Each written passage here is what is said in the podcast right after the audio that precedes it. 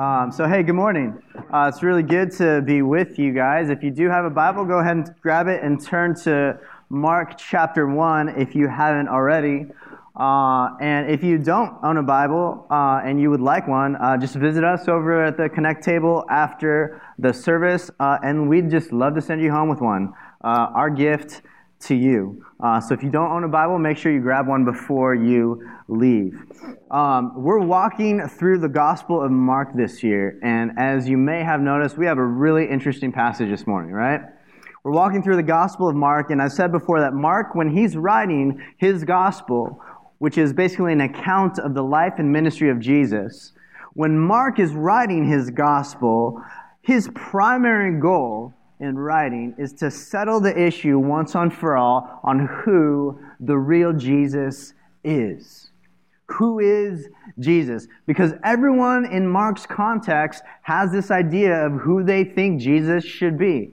We, in our context, have this idea of who we think Jesus should be. And so Mark kind of settles the issue for us about who Jesus is, how the real Jesus is better than assumptions that we tend to make about him. And so we're in chapter one, and the people in, the, in, this, in this book, the people in the Gospel of Mark, even they're still getting to know him. They're still getting to know him. They're just getting a taste of who he is. And so they're starting to form their own assumptions about him. And slowly, verse by verse, as each chapter unpacks, we start to see Jesus' true identity emerging from the text. And the main truth that we're going to see from our text this morning is that Jesus is the one who comes with a new and unique authority. Jesus has authority. His authority is new, and his authority is unique. And we all have to deal with this word authority, right? Because some of us, some of us have a bad taste in our mouths when it comes to that word, right? Some of us have a bad taste in our mouths when it comes to that word authority. Like if you're like me, then that word might stir up these bad thoughts or emotions and memories that you're just kind of happy to just leave behind you, right? Because some of us have been hurt by toxic and maybe even abusive authority figures. Maybe as like a family member, maybe a, a boss or an, an, an employee. Uh, maybe it was even a pastor. And so when you hear the word authority, it just kind of gives you chills. But that's why we're saying that Jesus has a, a new type of authority. Jesus has a unique authority. His authority is a truer and better authority. He's the one who redeems the word authority. He doesn't use it to oppress others, but, but to serve others. And so I want us to look at four aspects of Christ's authority in this text. We're going to uh, first look at the nature of his authority, uh, then the authority that he has over the supernatural, the authority he has over the natural, and then what he does with his authority. So let's look at that first one the nature of his authority. What is the nature of Jesus' authority? Read verse 21 and 22 with me. It says that now they, which is speaking about Jesus and his, his new disciples, the fishermen, they, Jesus and his disciples, they went into Capernaum. And immediately on the Sabbath, he, Jesus, entered the synagogue and was teaching. And they, the people, were astonished at his teaching, for he taught them as one who had authority, not as the scribes. We'll stop there. So, in some sense, earlier in the chapter, we kind of already got a snapshot of Jesus' authority, right? We saw signs of his divine authority in his baptism. The Spirit descends on him. The voice of the Father falls down from heaven. And then we also saw it last week when Jesus calls out these four common fishermen. He says, Follow me. And they just follow him without any hesitation or delay. And so we've already seen a snapshot of Jesus' authority. But here, in these two verses, we actually see the word authority for the first time. And that word authority is the Greek word exousia, which literally means like out of the original stuff. That's where his authority comes from. It's out of the original stuff. It comes from the same root as the word author. And so, in other words, Jesus is more than the greatest character in the story of the world. It's like he's the greatest character and the author himself. That's the kind of weight of the authority that he carries with himself. And so, when he's teaching in these synagogues, when he's teaching in this particular synagogue, when he's unpacking for them the true meaning of life, when he's unpacking the will of God and the good news of the kingdom, he taught as someone who had authority that was original and not like derived from somewhere else. And it says when the people heard his teaching, they just went nuts over it. They were astonished, Mark says, because in verse 22 it says that because they taught he taught them as one who had authority and not as the scribes. So what does that mean? Who are these scribes? You see, scribes were these the sort of the normal recognized teachers in the synagogue. They were experts in, in, in the law. They saw themselves as sort of the guardians of Jewish teachings and traditions. And so these were the guys who would normally, like on the regular, be expounding the Old Testament law and writings for people in the synagogues. And history tells us that the common way that a scribe would, would teach is they would drop names all the time. They would say things like, you know, as Moses once said, or as Rabbi so and so Stein once said, right? Like, and then they would expound on that, that, that teaching, right?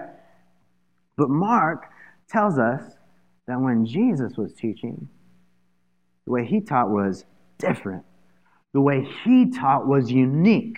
The way he taught was newer and better. You see, the scribes appealed to the Old Testament prophets, and those Old Testament prophets themselves only spoke by God's authority, an authority given to them. But because Jesus himself is God, he spoke by his own authority. He spoke as the source and the center of all truth. This is why in other passages of Scripture, like in the Sermon on the Mount, which is Jesus' most famous sermon, that's why Jesus says things like, you know, you've heard it said, don't commit adultery, but I say, if he who looks at a woman with lustful desire has committed adultery in his heart. Or throughout the Gospel of John, rather than appealing to the Old Testament, he just gets out there and says, Truly, truly, I say to you. I say to you, truly, I say to you. You see, Jesus doesn't have to drop any names. He doesn't have to drop names because his name is above all names. He doesn't appeal to some greater authority because he is the authority. His truth is the truth. He taught with an authority like no one else taught before. And we're told in verse 22 that his listeners, therefore, were astonished. Their minds were blown. And this astonishment is it's not like when you hear a great sermon and your mind is blown because of the preacher's like rhetoric or skills of per- persuasion, which I know you're like, yeah, that's never happened. never happened here. Uh, but it's, it's, it's not like that kind of astonishment where you're just kind of blown away at the guy's, at the guy's skill. Their astonishment is more like what it would be like if Jesus kind of showed up at your house and started rearranging the furniture, right? Moved himself into the master bedroom. Like that's the kind of authority Jesus had when he walked into this synagogue. He shows up in their house of worship in their house starts speaking better than the scribes themselves. And you can just kind of picture the people in the synagogue looking at the scribes like, Are you cool with this? Like, can, can, he, can he do that? But his authority, the way he carried himself, and his authority just kind of spoke for, its, for itself. And the crowds couldn't deny it. They were astonished, Mark says. You see, he doesn't just speak as someone who can teach truth powerfully, he speaks as the source of truth. As though truth, life, beauty all found its source in him. And at this point, things start to get a little crazy. Read verse 23 and 24 with me. It says, Immediately there was in their synagogue a man with an unclean spirit. That's a demon. And he cried out, what have you to do with us, Jesus of Nazareth? Have you come to destroy us? Destroy us, demons? I know who you are, the Holy One of God. And that brings us to our second point, where we're going to look at Jesus' authority over the supernatural. Jesus has authority over the supernatural. And so we see, you know, things kind of get interesting here. Jesus is teaching, and this demon shows up. Mark uses the phrase an unclean spirit. And that word unclean doesn't refers less to actually refers less to dirtiness and more to sort of like intrusiveness. Like this is an outside presence that doesn't belong. Basically, this man's body has been possessed. And so now you might ask, why would we talk about demons? Like, isn't that weird to talk about demons this day and age? But one of the helpful things about going through books of the Bible is that we have to talk about whatever's in the scriptures, right? Like with topical preaching, you kind of get to cherry pick whatever's easy, whatever's palatable, whatever you think people will like and want to hear. But for us, God put it in the scriptures, and my job is to deliver the scriptures to you guys. And so we're going to tackle this strange topic of the demonic in this point because it's here in the text. Now, there's a story written by uh, C.S. Lewis, this book he wrote called The Screwtape Letters, that sort of teases out how demons might work behind the scenes. And, and in it, he has this, this makes this statement that uh, I think is interesting. He says, There are two equal and opposite errors into which our race, the human race, could fall about the devils. One is to disbelieve in their existence and the other is to feel an excessive and unhealthy interest in them. So, what Lewis is saying here is that people tend to respond to demons in like one of two ways. You either say they don't exist, so don't, don't talk about them, stop being weird, I don't believe in them, so I won't worry about them, and like some of you here might be in that camp. And others of you have this unhealthy fixation with Satan and demons. Like you blame them for everything. Like even Genesis 3. It's not my fault. The devil made me do it, right? Yelling at your kids because they're making you mad. Like, oh, it's just spiritual warfare. They made me do it, right? He made me do it. Or you see something like, like running late because you're stuck in traffic is spiritual warfare. It's like, no, you should just woke up early, right? But the reason that you might deny the demonic is probably because your worldview is, is shaped by sort of like a Western post Enlightenment type of modernism, right? Like people in third world countries, especially in urban contexts, they face, come face to face with the demonic like all the time. We hear stories, like I've seen stuff, and, and but here in the Western world, like we say, you know, science taught us that there's only physical and there's no spiritual, and so therefore there's only natural and there's no supernatural. But even the most staunch skeptic has to admit that there are things in this world there are things in this universe that we all believe in, but cannot be explained by natural processes. That cannot be explained by a collision of cells or rearranged carbon, right? Like it, if it cannot be explained by the natural, then it is, by definition, supernatural.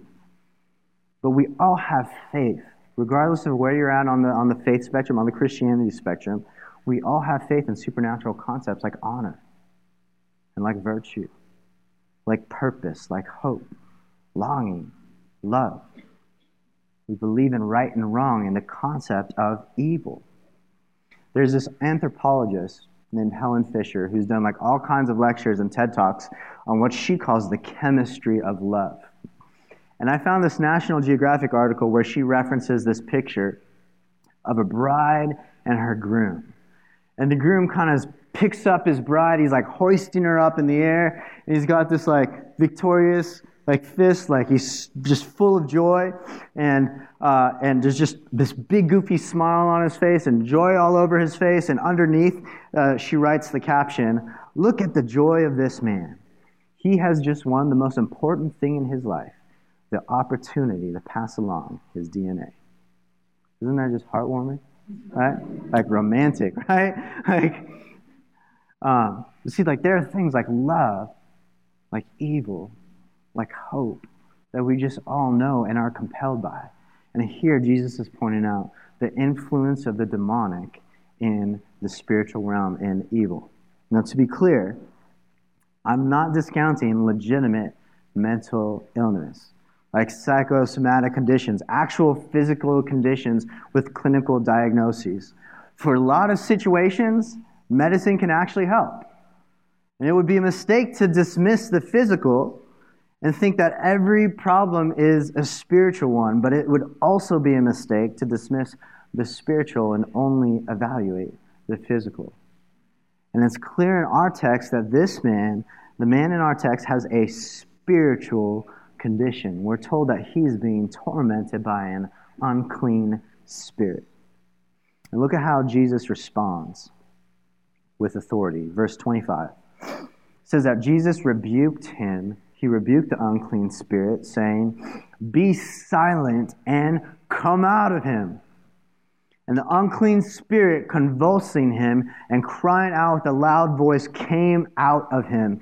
And they, the people, were all amazed, so that they questioned among themselves, saying, What is this? A new teaching with authority?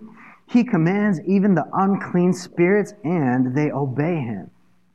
You see, the Bible tells us that we have an enemy. If you're a believer in Christ, then you, we have an enemy who prowls around like a lion seeking to devour us. But the good news that we just read is that Jesus is the greater lion. He's the lion of Judah, and he's come to set captives free. Satan's sin in the flesh and, and evil will try to enslave a Christian where the quest of beauty, like the, where things that we care about all of a sudden start to enslave us. So the quest for beauty turns into an eating disorder.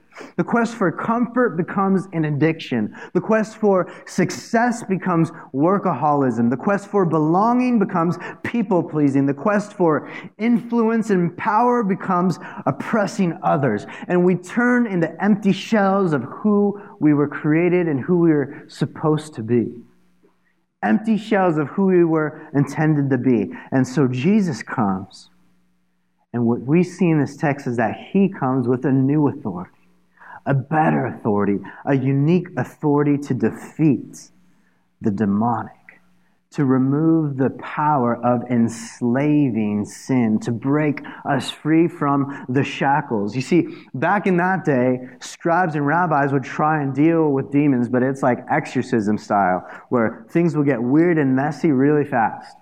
But Jesus shows up with total divine authority.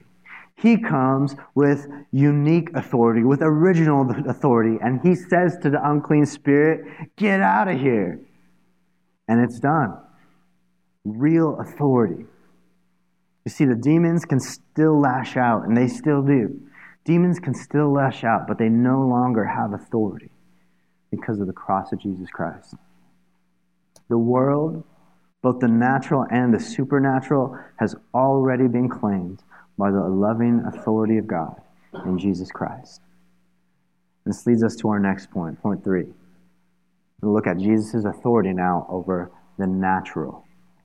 Verse 29 says, Immediately from there, immediately he left the synagogue and entered the house of Simon and Andrew with James and John. Now Simon's mother in law lay ill with a fever, and immediately they told him, they told Jesus about her. And he came and took her by the hand and lifted her up, and the fever left her. And then she began to serve them. Now, this is fascinating because at this point, the fame of Jesus is like spreading, right? The fame of Jesus is spreading all over, and you'd think, you would think that like Jesus would just kind of ride that wave, right?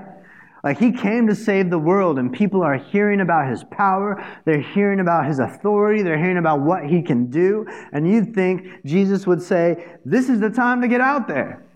This is the time to go big. This is the time to go public. But that's not what happens. You see, instead, you see Jesus enters the house of a common fisherman. He enters the house of Simon, one of his disciples, who has a mother in law who's sick with a fever, and Jesus heals her. Now, you can make a good argument that most of Jesus' miracles were intentionally sort of orchestrated to prove to everyone that he's the Messiah, that the kingdom of God is at hand, that, the, that God has broken into humanity to, to overturn evil, right? I mean, Jesus is declaring that he's Lord.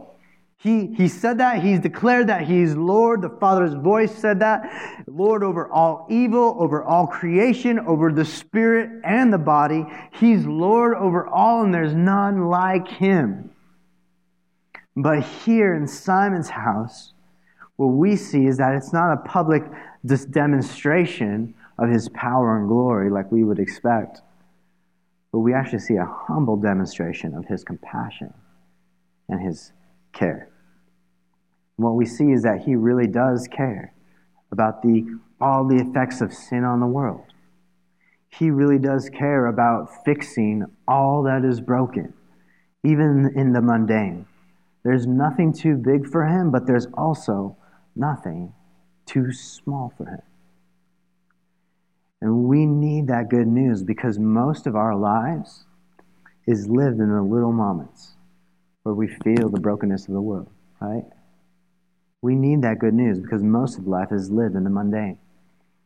A few days ago, Alyssa and I were visiting with an old friend of ours. He turns 97 at the end of this month. You could say he's an old friend in the real sense of that word. Um, some of you guys know him, Pastor Bill. Uh, Pastor Bill Acton. His and, and he like Pastor Bill. He turns 97 at the end of this month, and his mind is still super sharp, but his health and his body is like fading fast.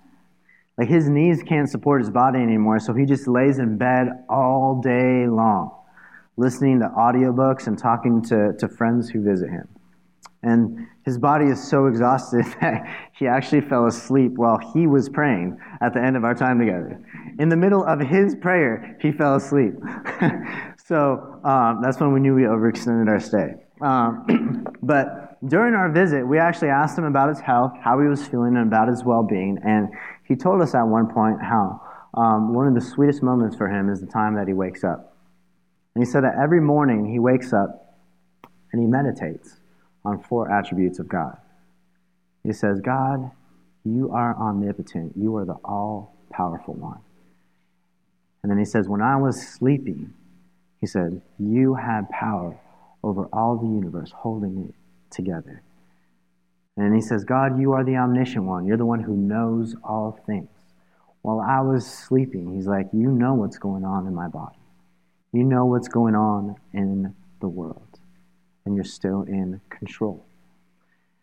He says, God, you are the omnipresent one. You're the one who is always with me.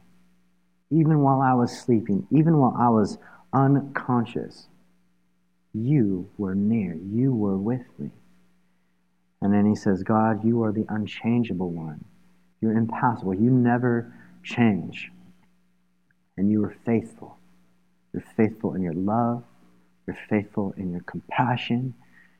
Faithful in your mercy and grace towards sinners like me. That's what he prays every single morning. And that, for us, Alyssa and I were talking about it in the car afterwards. That was, a, that was like a needed reminder for me. A needed reminder that our God is with us and our God is for us in the everyday stuff of life, even when we're sleepy. I'm loved by, my, by a Redeemer who cares about the details, who cares about what I'm facing, who won't turn a deaf ear to my prayers, who can heal something as tiny as a common fear. This morning, ask like what area of your life are you feeling the pressure of this world's brokenness? What area of your life are you feeling the effects of evil and sin on this world? Where are you facing trial, suffering, confusion, weakness? Because of Christ, you can say in those moments, My Redeemer cares. My God cares. And we know that He'll be with us to spread His glory and kingdom throughout the earth until the day that He returns because He promised to. You see, the day that He returns, every final mark of the fall will be done with. When He returns, every stain of sin will be blotted out from all creation. And then we will live for eternity in a place with no evil, no sickness, no sadness, no suffering, no sting of death. That is the victorious compassion of King Jesus. And we're reminded in this text that he has authority not only in the spiritual and the supernatural, but in the natural too, and just the everyday stuff of life. Read verse 31 again with me. It says that he, Jesus, came and took her by the hand and lifted her up. He lifted her up and he raised her up. That phrase in the Greek is the same that's used to describe the raising of Jesus at the resurrection. In other words, when Jesus brings his new authority to bring in the kingdom and his authority to restore the world, his authority doesn't crush, it doesn't oppress, it doesn't intimidate, it resurrects. It causes people to rise. Simon's mother in law is no longer bound. She's no longer enslaved. Now she's free. And when you believe in the gospel, it sets you free. Finish verse 31 with me. He says that the fever then left her, and then what did she do? She began to what? Serve them. Look at what she does. She serves. She doesn't go about doing her old business. She got up and served the one who served her. She gave herself to the mission of serving others, to hospitality, to building up community. In the same way, Jesus gives us a new spirit and a new life. And everything that we were created for, everything that we were intended for, we're free to do because of Him. The shackles are free. And we don't serve to pay it back to Him or because we have to do that for Him, but because we get to. Because we can now. Because we're well enough to. Jesus has authority over the supernatural and over the natural. And lastly, I want us to look at what Jesus does with his authority. Look at what Jesus does with his authority. Read verse 32 through 34 with me. It says, That evening, at sundown, they brought to him all who were sick or oppressed by demons, and the whole city was gathered together at the door. And he, Jesus, healed many who were sick with various diseases and cast out many demons and he would not permit the demons to speak because they knew him. Now, that last line is a fascinating one.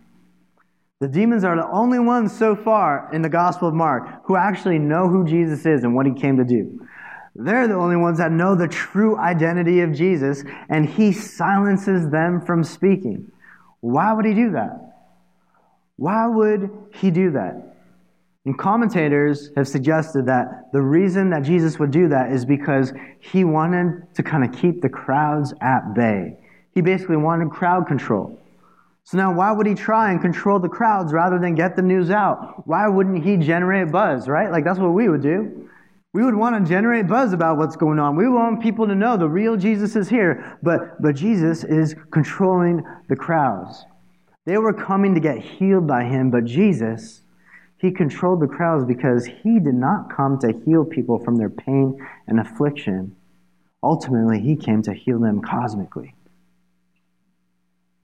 to reconcile them in their sinfulness from a just and good and pure and holy God. You see, Jesus didn't come to heal people primarily from pain and affliction, but he came to heal them cosmically. He came to preach repentance and the good news of God's kingdom. You see, and in his compassion, in Jesus' compassion, Jesus gives them real healing. He gives them real healing, but that's not the purpose he came for. He was on a mission to get to the cross. And we saw in verse 26 that when Jesus expelled the unclean spirit, that the man cried out with a loud voice, and the spirit came out of him. Later, in Mark chapter 15, there's actually similar words used to describe Jesus' last breath as he hung on the cross in our place for our sins. You see, Jesus who was the only human to walk this earth who was truly clean. Jesus, the only person to walk this earth who was truly pure, truly clean, was executed on a cross as though he was a person defiled a person of defiled character, the only one who had true and unique power, gave up that power and authority to serve. You see, the purpose of Jesus' authority wasn't to flaunt it, wasn't to wear it on his sleeve. Jesus' mission on what he was supposed to do with his authority wasn't to flaunt it, but to give it up.